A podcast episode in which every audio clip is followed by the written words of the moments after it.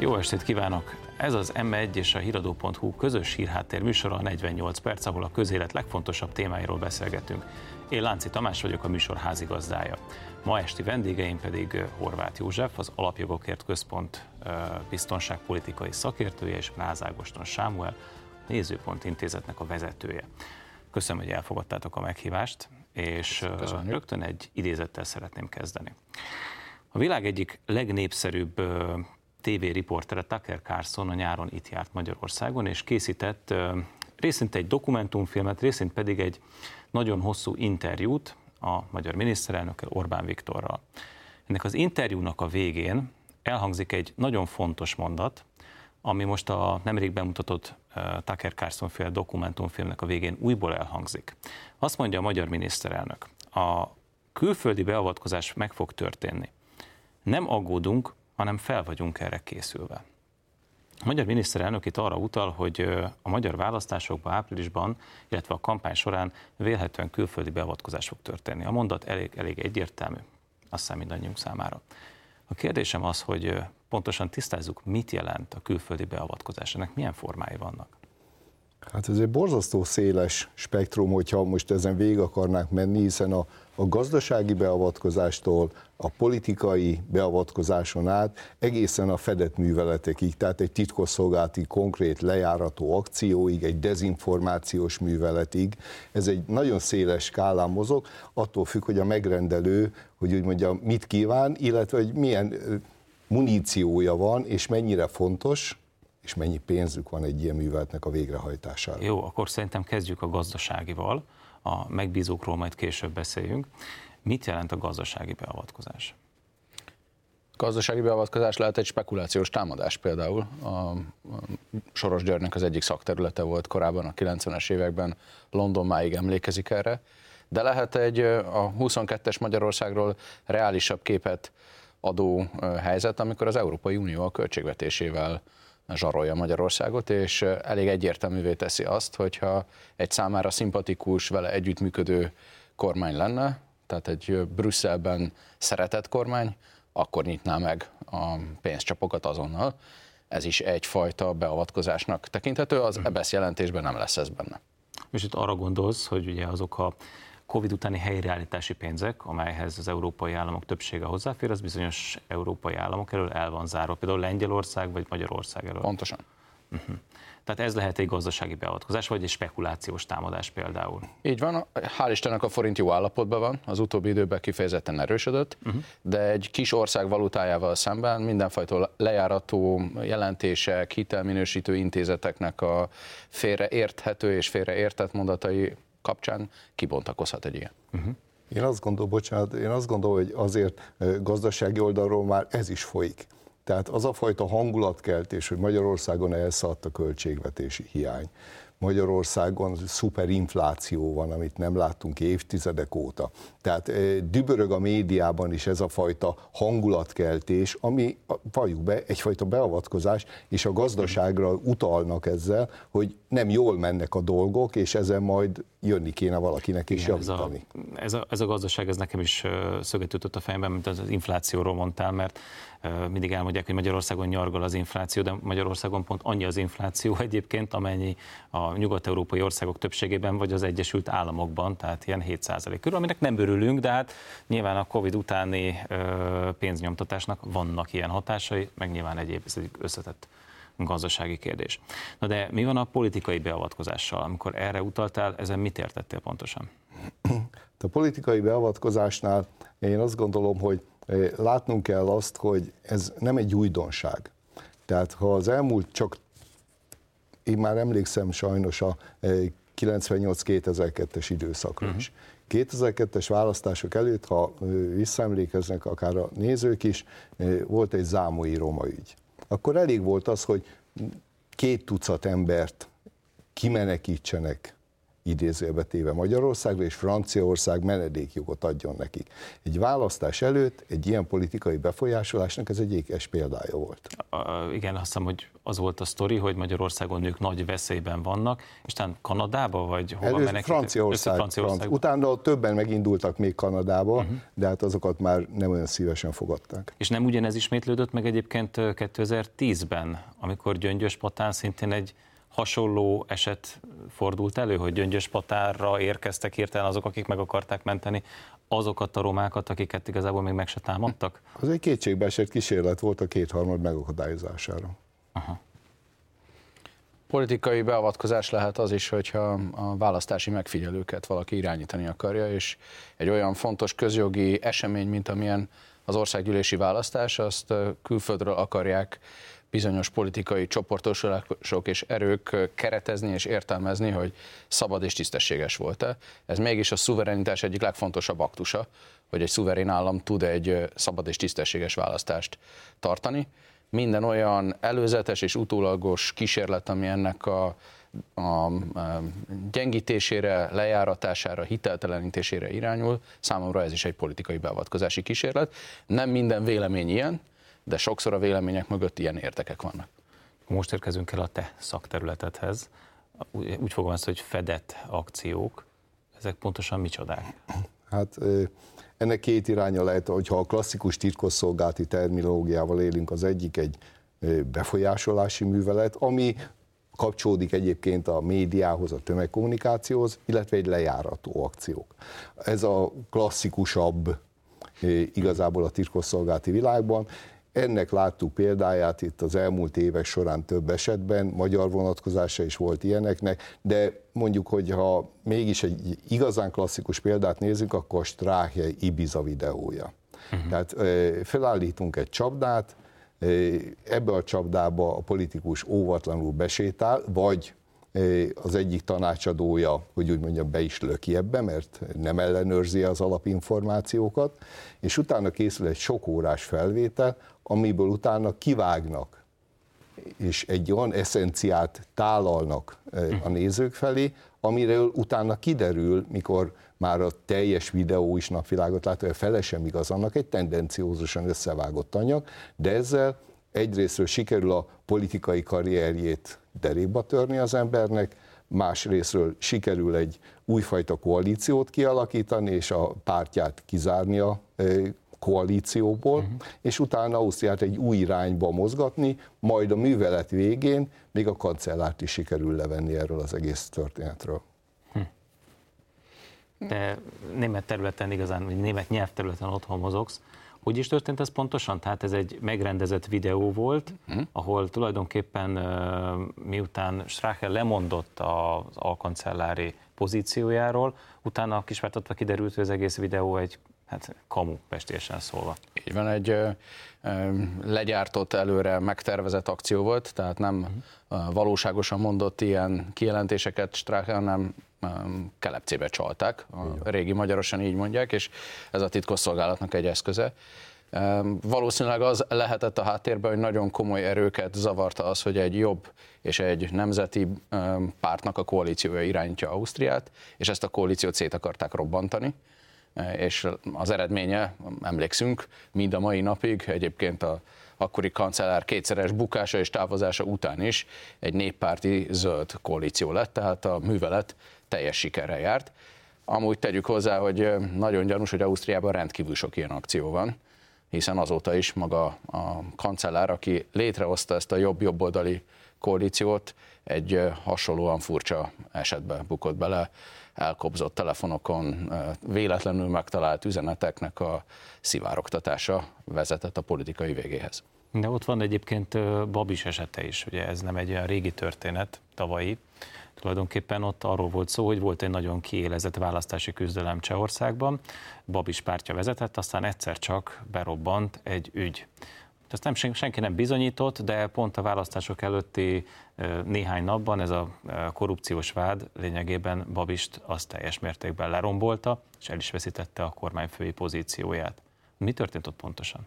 Hát ez megint csak azért tipikus példa, mert egy jól működő nagy szolgálatnál, hogy úgy mondjam, vannak ilyen értékes információk lefagyasztva amit, hogyha szükség van rá, akkor elő tudnak venni.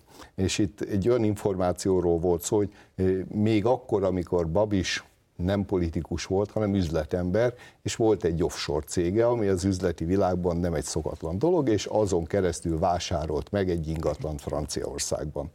Ezt az információt úgy lehetett becsomagolni, és úgy lehetett tálalni a választások előtt két héttel, hogy az ingadozók egy részét meg lehetett győzni arról, hogy hát mégsem olyan jó ez a irány, amit Babis pártja képvisel, és néhány százalékkal elveszítették a választást.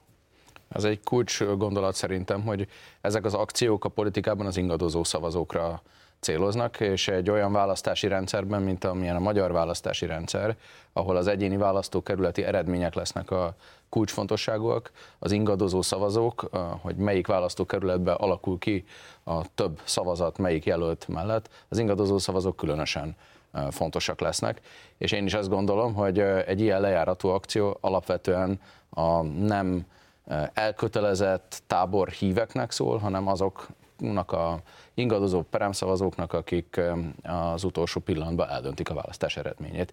Azaz jól fel kell készülni ezekre. Csak azon gondolkoztam, miközben én beszélgettünk, hogy a, a gazdasági befolyás szerzése vagy külső beavatkozásra azért látunk egyébként egy egészen friss példát is. Tehát azért, ami Németországban történik, az egészen példanélküli. Tehát az új német kormány, ami mondjuk úgy, hogy már önmagában eléggé furcsa, ahogy ez így fölállt. Tehát, hogy mondjuk hogy sokféle kormány alakulhatott volna Németországban, hogy pont egy ilyen alakult, már ez is érdekes kérdéseket vet föl. De aztán ott van ugye ez a kiváló zöld miniszterasszony, Annalena Baerbock, aki most megnevezte ugye a, a klímaügyi államtitkárát, aki történetesen nem is német, ugye, nincs is köze Németországhoz, nincsenek német felmenői, de valamiért rá volt szükség. Ő egy amerikai hölgy, aki egy Greenpeace aktivista. Ő fog most beülni egy ebben nagyon fontos pozícióba, és tulajdonképpen el fogja dönteni a németek helyett, hogy lényegében milyen, milyen intézkedések történjenek a klímavédelmében, és hát nyilván ennek óriási kihatása lesz a német iparra, a német energiaárakra. Ez beavatkozás egyébként? Tekinthetjük annak, vagy ez, vagy egyszerűen egy balfácánság, hogy beültetnek egy, egy, egy amerikai asszonyt a, a német kormányba? Beavatkozás kifejezés számomra vala a szuverenitásnak a maradékát, vagy a szuverenitás elleni fellépést jelenti. Németország kapcsán meg joggal fogalmazódik meg a kérdés, hogy egyáltalán szuverének tekinthető-e. Ugye amerikai csapatok állomásoznak a területén, 1945 óta érthető okokból az Egyesült Államokkal nem eh, vállalt konfliktust, ez a Németország, és eh, amikor egy amerikai tisztségviselő érkezik a kormányba, akkor az számomra a szuverenitásnak a hiányáról szól. Beavatkozni pedig mondom még egyszer, csak egy, egy önálló autonóm országnak az autonómia csorbítása véget lehetne. Németország zöld pártja, nagyon érdekes, ami egyébként a 80-as években még Amerika ellenes retorikát folytatott, és a felfegyverzés ellen jött létre, az egy 30 év alatt a totális meghasonlulásba vezetett ezzel a személyi döntéssel megmondom őszintén, hogy nekem ez a hír, ez egy vérfogyasztó információ volt, mert szerintem ez sokkal messzebbre mutat, mert hasonlóakat, és nem megsértve egy országot sem, de ez mondjuk egy afrikai bantusztánnál véljük úgy, hogy természetes, hogy egy helytartót kihelyeznek. Volt gyarmattartók például időnként a pucsot. Na jó, de azért volt ilyen itt a keleti határaink mentén, és 2014-ben hát ugye, akkor megtörténik a, a majdani akció, akkor Ukrajnában egy olyan kormány áll föl, aminek sok tagja van, de ukrán nincs, és hogyha ugye lehet hívni a plegykáknak, akkor a kormányülésen nem is ukránul beszéltek, hanem angolul. angolul. Uh-huh. Ez, ez most ez történik meg gyakorlatilag a németekkel? Igen, csak idáig azt hittük, hogy az Európai Uniónak a legerősebb állama, a világ egyik gazdasági nagyhatalma, az még mindennek ellenére, amit elmondta, hogy való igaz, hogy amerikai hadsereg ott van háború, de mégis egy önálló országnak hittük, abba ringattuk magunkat, hogy az Európai Unió vezető állama az egy független ország. Most kap egy helytartót. És úgy megkérdezném, ha még mondjuk dolgozhatna Hans-Georg Mázent, a német elhárítás vezetőjétől, akkor most hogy fog történni az, hogy mondjuk a német kormánytagokat minősített információkról tájékoztatja egy szolgálat?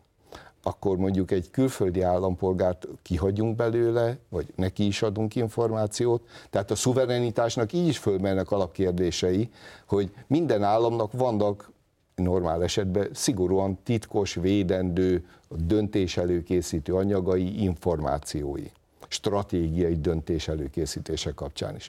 Na most, hogyha ennek a hölgynek odaadják, és lényeg, hogy holnap felveszi az állampolgárságot. is lesz neki, mert igen, különben igen, formailag nem tudja betölteni. De ez úgy csendben kérdem, hogy mennyit jelent majd abban az esetben, még fel is esküdik a német alkotmányra, de igaz, hogy az alkancellár azt mondja, hogy hány ingert kap attól a szótól, hogy Németország, tehát innentől kezdve ezek az információk, ami egy nemzetnek a belső értékeit védő információk, azok közkincsé válnak Amerika felé. Egyébként ez nem előzmények nélkül való, mert én emlékszem, hogy amikor a németországi dízelbotrány, Volkswagen dízelbotrány emlékeztek rá, aki tört, akkor utána Amerika megdorgálta Németországot, elmondta, hogy hát ezért ez borzasztó dolog, hogy ilyen történhetett, hogy manipulálták a dízel autó kibocsátási adatait. Hozzáteszem, hogy Amerikában egyébként nincs dízel autó forgalmazás, gyakorlatilag elenyésző a dízel autóknak a jelenléte, de mégiscsak úgy döntött az Egyesült Államok kormánya, hogy a, egy helyettes főügyészt bedelegál a Volkswagen csoportnak az igazgató tanácsába egy Larry Thompson nevű figurát. Nem pontosan értem, hogy ez hogyan fogja majd megelőzni a, a későbbi manipulációkat, a dízel kibocsátási adatokkal. Minden esetre ez az úriember, ez az amerikai tisztviselő innentől kezdve rálát a, a Volkswagen csoportnak a teljes gazdasági belső világára. Igen, és utána látjuk az eredményét egyébként. A német autógyárok önkritikát gyakoroltak jó bolsevik módszer szerint, és elhatárolják magukat a dízel fejlesztésektől. Noha a német autóklub az elmúlt napokban még kiadott egy, egy tanúsítványt, ha úgy tetszik, hogy hosszú távú autózás az még mindig a legkörnyezetbarátabb, a magas minőségű, 6D kategóriás dízelautó. dízelautó. Azt hiszem a megoldás majd az lesz, hogy az zöldek felvetik, hogy nem, nincs is szükség állampolgárságra, mert itt előbb feszegetted, hogy fog ez a hölgy a, a tenni a német alaptörvényre, hát felgyorsítják azt a programot, ami a migrációs politikának amúgy is része volt, hogy ne az állampolgárságtól függjön a választójog, ne az állampolgárságtól függjön a közhivatalok betöltésének a lehetősége, és akkor a világ legtermészetesebb dolga, hogyha egy ilyen nemzetközösség irányítja Németországot nem akarok hosszan Németországnál idézni, de annyira állatorvosiló.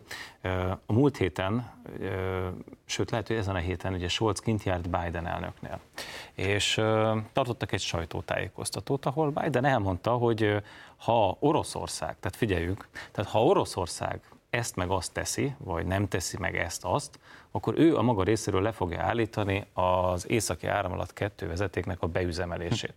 Ugye ez egy olyan vezeték, amit Németország és Oroszország között húzódik, magánbankok finanszírozták. Fölteszem a kérdést, hogy az amerikai elnöknek mi köze van ahhoz, hogy egyébként két szuverén ország által létrehozott, magánbankok által lefinanszírozott vezetéket megnyitnak, vagy nem? Tehát ő hogy tehet ilyen kijelentést egyáltalán, hogy nem engedi megnyitni?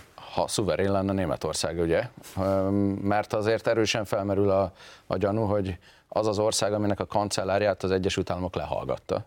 Ez is pár évvel ezelőtt mégiscsak egy nagyon uh-huh. emlékezetes botrány volt, hogy véletlenül kiderült, hogy Angela Merkel telefonjában nem csak a hívott fél van benne, hanem az Egyesült Államok is, és akkor mondta a, a kancellár azt mondja, hogy hát ez barátok között ilyet nem illik csinálni, majd Obama elnök megígérte neki, hogy akkor a jövőben nem csinálnak ilyet.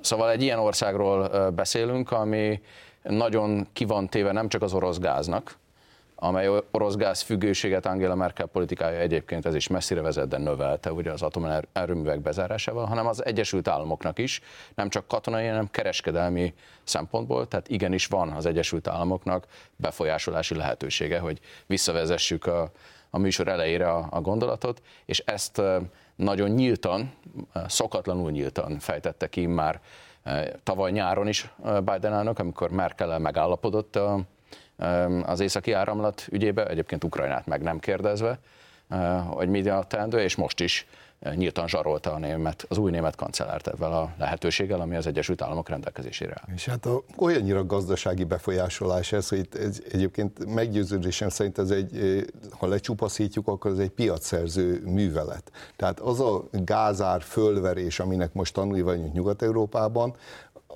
piac teremtés, és ez tartozik az északi áramlattal való fenyegetőzés is, hogy a amerikai palagáz cseppfolyósítva Európának igaz, hogy drágán, de piacot lehessen teremteni. Méreg drágán. Egyébként Biden meg is ígérte, hogy nem kell aggódni az orosz gáz kiesése miatt, mert ő egyébként szavatolni tudja, hogy el tudja látni majd Németországot. Ez egész egyszerűen egyébként nem igaz, mert nincs annyi tanker pillanatnyilag, Persze, amennyivel ezeket át lehetne hozni, még akkor is, hogyha nem szállítanának kőolajat, csak cseppfolyósított gázt, a pillanatnyilag a kapacitás akkor is kevés.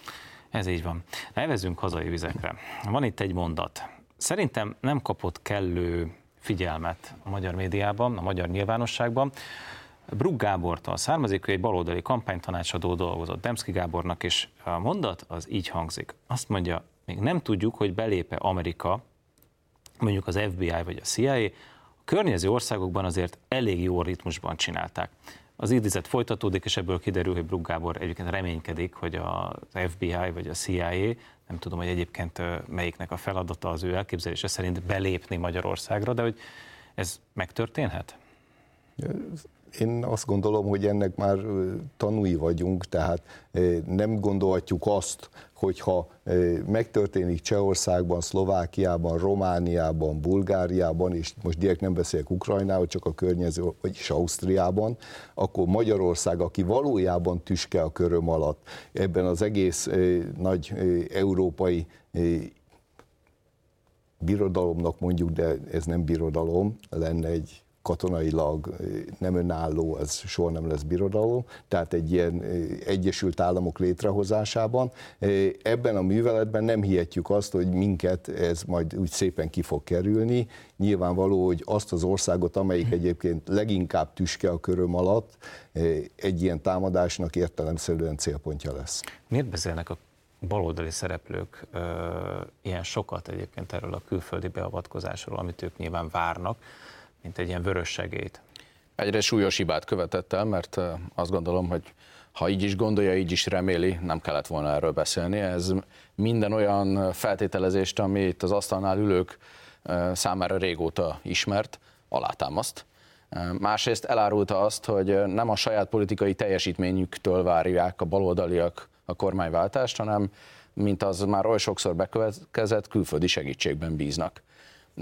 És én azt gondolom, hogy ennek ellenére az, aki a szuverenitás híve, nem kell, hogy összeomoljon egy ilyen mondattól, mert egy szuverén ország igenis képes, még akár egy CIA köreiből származó nyomásgyakorlási kísérletnek is ellenállni. Volt egyébként erre példa az elmúlt 30 évben? Ne zárjuk ki ezt. Hol, hol gyanakodhatunk, milyen olyan ráutaló jelek vannak, amelyek alapján te azt mondanád, hogy emögött akár lehet, most nem is biztos, hogy a CIA, de mondjuk egy külföldi szolgálat. Egyet ugye már említettél, ez a zámai romáknak az esete volt. Igen, hát most ha megnézzük a rendszerváltozás hajnán a taxis blokádot. Tehát az megint csak nem úgy a semmiből kerekedett ki. Nyilvánvaló, hogy azt egy professzionális módon szervezték meg, rakták össze, és hogy úgy mondjam, készen kapták a hazai felhasználók. Innen fogjuk majd folytatni. Most egy rövid szünetet tartunk, de a beszélgetést a hírek után folytatjuk, itt az m és a híradó.hu-n. Tartsanak velünk a második részben is.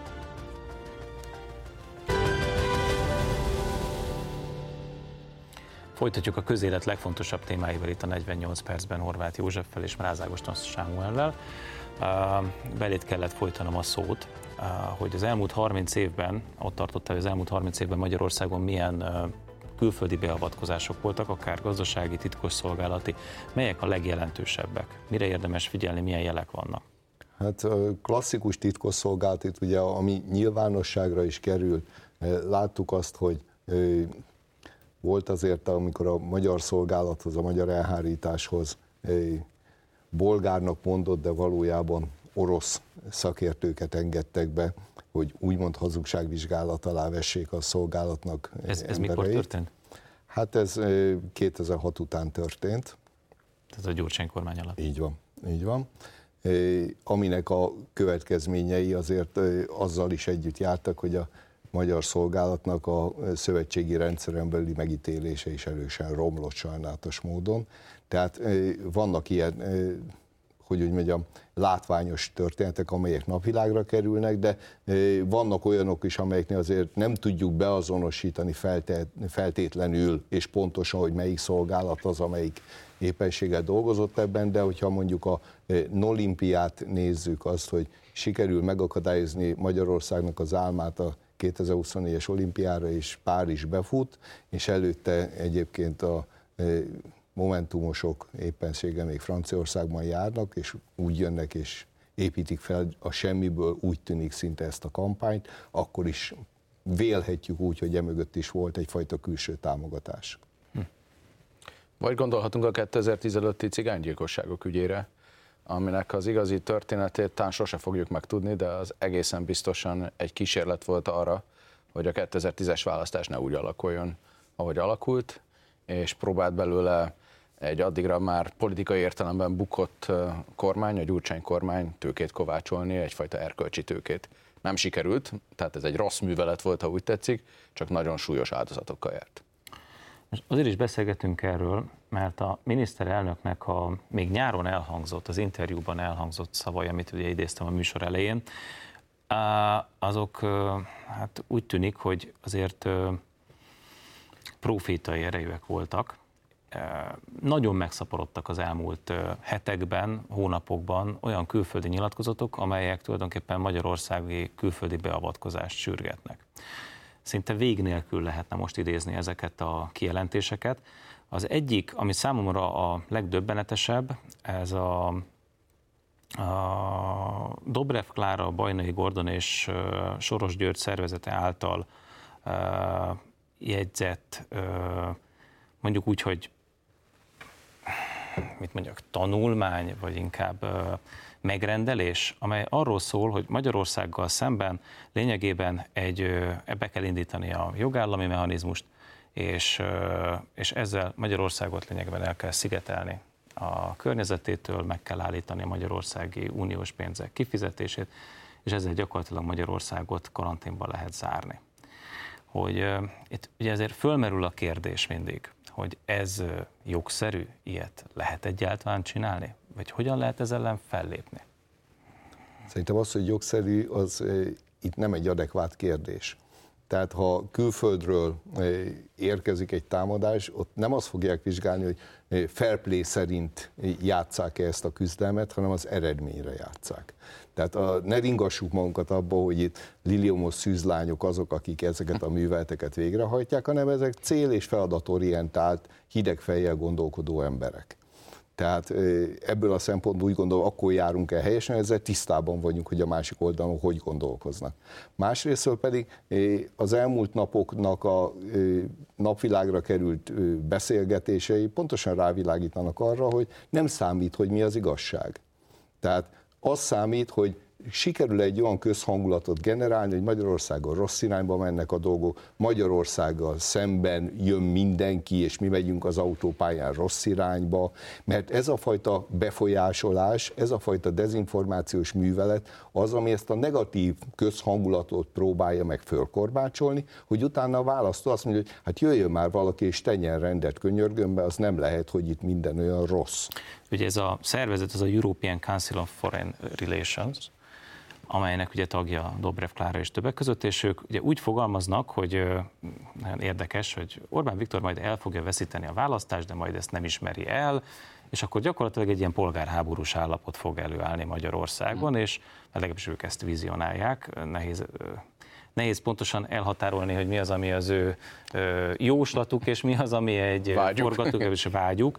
Um, az is lehet, hogy a beavatkozás az mondjuk nem a választások előtt, hanem a választások után történik meg, és akkor megkérdőjelezik a választási eredményeket, és azt mondják, hogy nem is az nyert, aki nyert, hanem magukat vindikálják győztesnek? Legalábbis ezt a gondolatot lehet kiolvasni ezekből a tanulmányokból, vagy a forgatókönyvekből, mert talán tudományos értékű publicisztikának nem nevezném ezt, hanem egy véletlenül publikált forgatókönyvének, annak a forgatókönyvnek, hogy mit lehet csinálni azzal a Magyarországgal, ahol tudják ezek a szolgálatok, politikai körök is, hogy valójában a társadalom többsége a kormány mögött áll.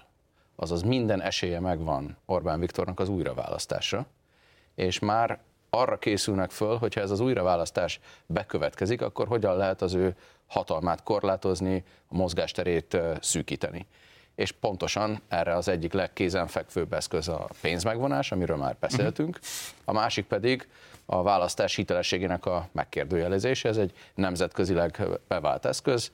Az a felkiáltás, hogy nem volt demokratikus a választás, az mozgósítani tud ellenzéki politikusokat és választókat, és egy bizonytalan helyzetet teremt Magyarországon, ami már bőven elég a baloldali Soros Györgyhöz köthető politikai körök számára, hogy felkiáltsanak, és azt mondják, hogy Magyarországot el kell szigetelni. Ez az ő nagy vágyuk, ugyanis ha a magyar társadalmat nem tudják meggyőzni és megváltoztatni, akkor az Orbán kormánynak az elszigetelésétől várják most a, a megoldást. Egyébként, bocsánat, csak a, a, beszéltünk itt sok befolyásolási kísérletről, de talán a legeklatánsabb példa 2011-ben az IMF-nek a fellépése volt, és soha ne felejtsük el a békemenetnek a világos válaszát, ami egyszer és mindenkorra megtanította azt szerintem minden szemlélő elemző számára, hogy a demokráciával, a tömeg egyértelmű kiállásával szemben még a legkörmönfontabb titkosszolgálati akció sem biztos, hogy működőképes.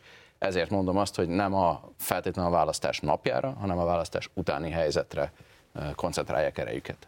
Szerintem egy nagyon fontos mondat volt, amit mondtál, hogy a békemenettel kapcsolatban, hogy eznek milyen fontos üzenete volt. Mert ha megnézzük az arab tavasz 2011, a Majdan 2014, de utána megnézzük Észak-Macedóniát, vagy megnézzük a legutóbb a bolgár választásokat, az egy éven belül három.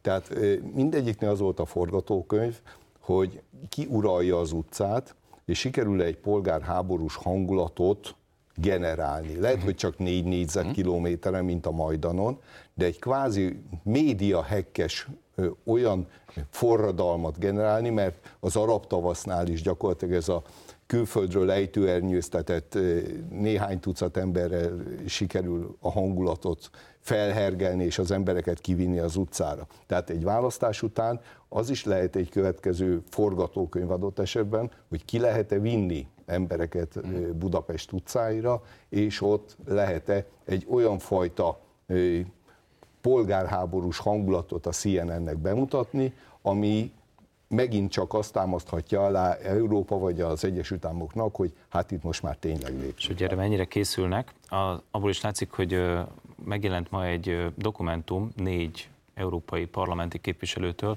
ők mind baloldaliak egyébként, ezer szálon kötődnek a soros szervezetekhez, és ők tulajdonképpen kijelentik, hogy Magyarország letért a demokrácia útjáról, megismétlik a szokásos frázisokat, és az aláírók arra kérik az Egyesült Államokat, tehát meg ezt mondom, hogy európai parlamenti képviselőkről van, az Egyesült Államokat arra kérik, az Egyesült Államok kormányát, hogy szankciókkal büntessék Magyarországot.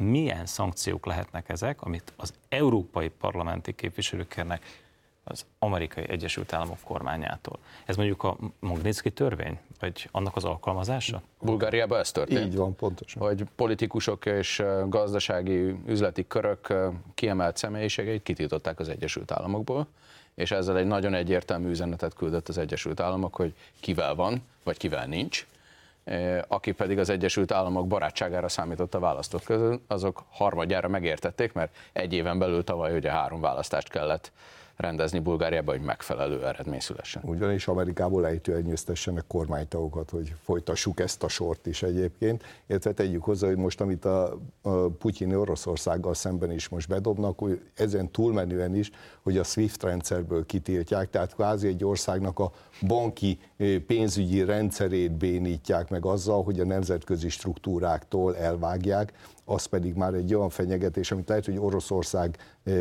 kibír, de egy Magyarország méretű nyitott gazdaság az sokkal sérülékenyebb.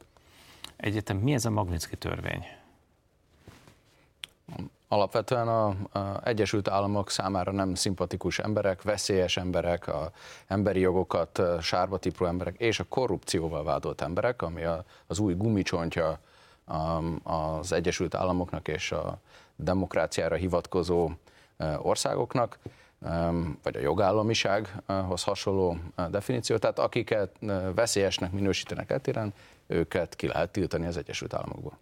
Mm, és vagyon lefoglalásról is szó van természetesen. Uh-huh.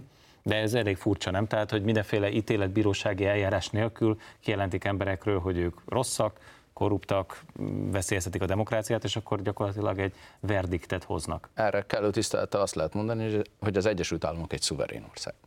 Igen, és talán tegyük azt is hozzá itt európai példaként, hogy Európában is ugye felállításra került már egy ilyen korrupcióellenes ügyészség, ahol éppen Romániából delegáltak egy olyan vezetőt, aki éppenséggel a román titkosszolgáltal karöltve politikai tisztogatásokat hajtott végre, képzelt vagy feltételezett korrupciós vádak alapján, tehát egy olyan csőre töltött fegyverként működtek, amely aktívan beavatkozott egy ország politikai életébe. Most nézzük meg egy olyan példát, ami, ami szerintem a legelrettentőbb. Itt van Ukrajna. Hát tulajdonképpen Ukrajna Hát persze kezdhetnénk nagyon-nagyon, mehetnénk messzire, tehát nagyjából a tatárjárás időszakára, mert az ukránokra ritkán jártak jó idők, de mondjuk kezdjük a történetet 2014-ben. Józsi, a te elképzelésed szerint mi történt pontosan 2014-ben, mert a folyamatok, amelyek a mai konfliktus szülik, ugye Ukrajna és Oroszország, vagy az Egyesült Államok és Oroszország között, az onnan eredeztethetők. Igen, 2014-ben gyakorlatilag egy olyan művelet indult el, amelynek az volt a célja, hogy 92-ben függetlené vált Ukrajnában azt a politikai elitet, ami eredendően egy orosz orientált, orosz barátságú és orosz befolyás alatt álló elit volt, azt lecseréljék, és sikerüljön gazdaságilag és politikailag is irányt váltani Ukrajnában, és ehhez egy színes forradalmat ott is generálni. Ugye említettem a Majdan téren, ezt úgy képzeljük el, hogy azért a Kievben, mint egy milliós városban, normálisan folyt az élet, két négyzetkilométeren pedig zajlott a forradalom, ahogyha jött a telefon, hogy a CNN-nél fő műsoridő van, akkor gyújtották a autógumikat, néhány sorozatot elengedtek, hogy lássák a nézők, hogy milyen szörnyűségek történnek, és ezzel sikerült gyakorlatilag egyébként, mivel az orosz vezetés vagy elaludt, vagy nem vette komolyan ezt a fenyegetést, de ez a művelet sikeres volt, és nagyon gyorsan sikerült az emberekben ezt a korrupciótól kezdve mindennel nyakon öntve ezt a fajta rossz érzést elültetni, aminek ez lett az eredménye, hogy Joe Biden fiáig egy csomó üzletember érdekeltsége megjelent utána Ukrajnában. Így van, ugye Ukrajna egy, egy szétszakadt társadalom nyelvileg, kulturálisan, identitását tekintve, és egy hatalmas nemzeti vagyon, illetve egy Oroszország és az Európai Unió között elhelyezkedő stratégiai fontosságú terület ami Ukrajna kiemelt érdeklőd, Ukrajnát kiemelt érdeklődési területté teszi, és én azt gondolom, hogy a Putyin elleni fellépésnek volt az az eszköze, hogy Ukrajnában megpróbáltak egy Oroszország közelében egy stratégiailag Amerikához kötődő országot kialakítani. Hát ugye Putyin elnök erre elég egyértelmű választ adott a, a Krimfélsziget kapcsán, tehát valójában az ukránok megkérdezése és az ukránok érdekének a figyelembevétele nélkül az Egyesült Államok Oroszország politikájának a részeként egy teljesen destabilizálódott országot hoztak létre. Ukrajna egyetlen nevezhető szuverén államnak? Semmiképpen. Semmiképpen nem, és hogy csatlakozzak hozzá, tehát ez a 21. század tipikus hibrid háborúja. Tehát ha úgy tetszik, az ukránok ebbe úgy kerülnek be, mint Pilátus a krédóba, tehát éppen rosszkor vannak rossz helyen, és elszenvedői no, ha úgy tálalják nekik, hogy már mindjárt eljön a szép új világ, és utána minden ukrán majd remekül fog élni pillanatokon belül. Látjuk ezt, hogy a 2014-es kurzusváltás óta ez azért erősen késik, 8 éve nem történt meg, sőt az életszínvonal azóta is folyamatosan zuhan Ukrajnában. Közel 10 millióan elhagyták a 40 milliós országot, nem mernek népszámlálást tartani, hogy ezek a számok ne kerüljenek napvilágra. Én bárhova megyek, bárhol tartok előadást, akkor mindig megkérdezik, hogy de lesz-e háború Ukrajnában?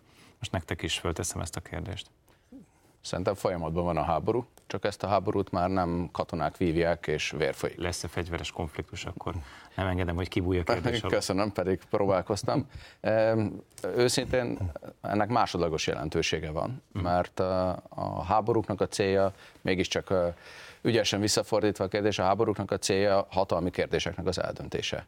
És számomra az igazán érdekes kérdés az, hogy fönnmarad-e Ukrajna egy ilyen átmeneti zónává, ahol nagyhatalmaknak a, az ütközeteit újfajta eszközökkel vívják, vagy pedig rendeződik Ukrajnának a sorsa. Mindenki, aki felelősen gondolkodik Európa jövőjéről, vagy a Kárpát-medence jövőjéről, az azt abban érdekelt, és annak kellene drukkolnia, hogy Ukrajna többé ne legyen a nagyhatalmak ütköző zónája. Én azt gondolom, hogy addig nem lesz háború, amíg Oroszországot nem kényszerítik be egy olyan utcába, ahonnan már nem tud hová visszafarolni. Tehát magyarul, ha nem veszik azt tudomásul, hogy igenis Oroszországnak vannak alapvető biztonsági érdekei. Tehát most már azért a sajtóban megjelennek azok az összehasonlítások, mint a 60-as években ugye a kubai rakétaválság. Tehát ha most képzeljük el azt, hogy az Egyesült Államok tűrte volna hosszú távon, hogy szovjet atomrakéták vannak Kubában. Nyilvánvaló, hogy azt stratégiai nem lehet tűrni. Ugyanígy, hogyha Kiev mellé középhatótávolságú rakétákat telepítenek, amelyeket a legmodernebb orosz csúcstechnikával is nem tudja kivédeni, hogy ne érje el Moszkvát vagy Szentpétervárt, vagy az iparvidékét Oroszországnak. Tehát ezt nem mennyi, vállalhatja. Mennyi idő alatt ér el egy ilyen rakéta mondjuk Kievből, Azért, Kiev mellől Moszkvába? Ez hogy mondjam, attól függ a technológiájától, tehát ez lehet két óra, meg lehet egy fél óra, most már hiperszónikus rakétákról beszélünk, tehát a reakcióidő annyira rövidül, hogy a, hiába vannak az oroszoknak az S-400-as rakétaeltő rendszerei, nem tud addigra egyszerűen reagálni rá, ezt az oroszok nem engedhetik meg, és hogyha beszorítják őket és provokálják, akkor lehet, de csak lokális háború meggyőződésen szerint. Oroszország gazdaságilag nem bír ki egy akkora háborút, amelyet mondjuk több fronton kellene ki megvívni. Ugye most ma azt is hirtelen elkezdték mondani, hogy Svédországban mozgósít a svéd szigeten telepítenek rakétákat, mert attól félnek, hogy az oroszok elfoglalják, és a Baltikum felé is megindulnak. Tehát erről szó sincs, én azt gondolom, hogy nyugtassuk meg a nézőket, ez egy kommunikációs háború. És a, egy nagyon rossz stratégia, mert az eredménye az lett, hogy Oroszország és Kína egymásra talált, az olimpia előtt pár órával kibocsátottak egy nyilatkozatot,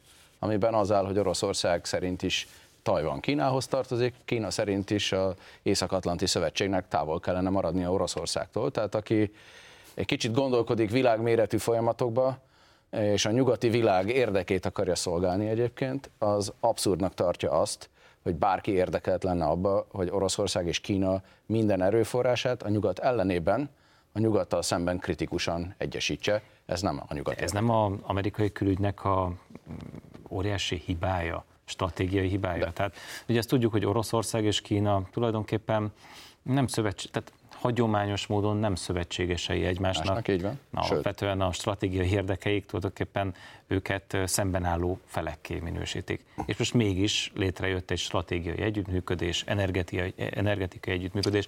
Az a nyilatkozat, amire utalsz, abban egyébként rengeteg minden, minden van. Hát ez vagy 20 oldal, és egészen fontos dolgokat fog, most nem fogunk belemenni, de nagyon fontos dolgokat fektetnek le benne az oroszok és a kínaiak. Számomra érthetetlen, hogy hogy sikerült Amerikának ezt előidéznie. Miért volt ez jó? Miért nem próbált mondjuk, hiszen azért Amerikának mégiscsak a fő vetétársa azért ma már Kína. Miért nem az oroszokkal próbált megegyezni? Ti ezt értitek? Én azt gondolom, hogy valóban így egyetértek, amit mondtál, hogy stratégiai hibát követnek el az amerikaiak, ezzel, amit most így összehoztak, hogy összetolja Kínát és Oroszországot, az már egy olyan konglomerátum, amivel nem lehet mit kezdeni. Én azt gondolom, hogy első lépésként, amikor eh, létrehozták az angol száz szövetséget, hogy délről Kínát egy bekerítéssel, hogy úgy mondjam, sikerüljön neki kordában tartani katonailag legalábbis, és egy hasonlót látunk most egyébként Európán belül az amerikai katonák telepítése Lengyelországban, Romániában, Szlovákiában, tehát ez a fajta bekerítési műveletet, azzal, hogy Ez egy jól látható az Egyesült Államok stratégiája. Az igazi tragédia az, hogy ez ott történik Európában, és az Európai Unió ezzel szemben gyakorlatilag nem kérdezi meg őket senki nem veszi figyelembe senki, és nem nézi azt, hogy ezzel, ha háború lenne, alapvetően Európát sodornák egy olyan háborúba, amely végzetes lehet. Tehát ebből a szempontból is látszik az, hogy ez nem birodalomépítés, hanem egy befolyásépítés, amiről a beszélgetésünk elején is szót váltottunk, az, hogy az Egyesült Államokban lejtőenyőztettek egy német kormányba egy hölgyet, tehát ez egy olyan példanélküli precedens, ami mellett valóban egy felkiáltóját oda kell tennünk, mint egy jelzést, hogy hol tart Európa. Attól még, hogy az Egyesült Államok szuverén, nem, nincs arra garancia, hogy okos is. Már bocsánat, de ennyire egyszerűen fogalmaznám meg a dolgot. Az az embernek az érzése, hogy ideológiailag motivált akciókat hajtanak végre, a tegnap háborúit vívják, mert hozzászoktak, hogy az oroszokat és a Szovjetuniót ellenségnek tekintik, ami a maga történelmi időszakában teljesen jogos is volt, és természetesen Oroszország és az Egyesült Államok érdekei ellentétesek sok tekintetben, de a nem több lépésben előre gondolkodnak és reálpolitikát folytattak az Egyesült Államokban, a jelenlegi adminisztráció, hanem ideológiailag vezérelt tegnapi háborúkat vívnak, és tegyük meg a különbséget, hogy ez nem az egész Egyesült Államokra igaz. Tehát a Trump adminisztráció fölismerte azt világosan, hogy a Kína és az Egyesült Államok közötti rivalizálásról fog a 21. század szólni, és éppen, hogy az Oroszországgal való együttműködést kereste, de akkor a mai államok vezetői, mert az Egyesült Államok mai vezetői, akkor nagyon élesen felléptek ellene, és Oroszország barátsággal vádolták, elfogultsággal, és a mai napig ezt a téves ideológiai támadást próbálják apró pénzre váltani, és egy rossz stratégiát Igen, ezáltal követnek. Most most a beszélgetésünk Vég. végére értünk, de csak lezárásképpen annyi, hogy ugye emlékszünk, hogy egy amerikai leszerelt hírszerzőt bíztak meg azzal, hogy Trumpról egy lejárató anyagot állítson össze, és ezt átadja a demokrata pártnak, és ezzel vádolják meg tulajdonképpen Trumpot, hogy ő egy orosz ügynök, amiről aztán kiderült, hogy ebből egy szó sem igaz. Nagyon köszönöm szépen, hogy eljöttetek. Szerintem nagyon fontos hang- dolgok hangzottak el. E, ennyi fért bele a 48 percbe. Köszönjük a figyelmüket. Egy hét múlva találkozunk az m és a hiradó.hu-n. Addig is tartsák szárazon a puskaport.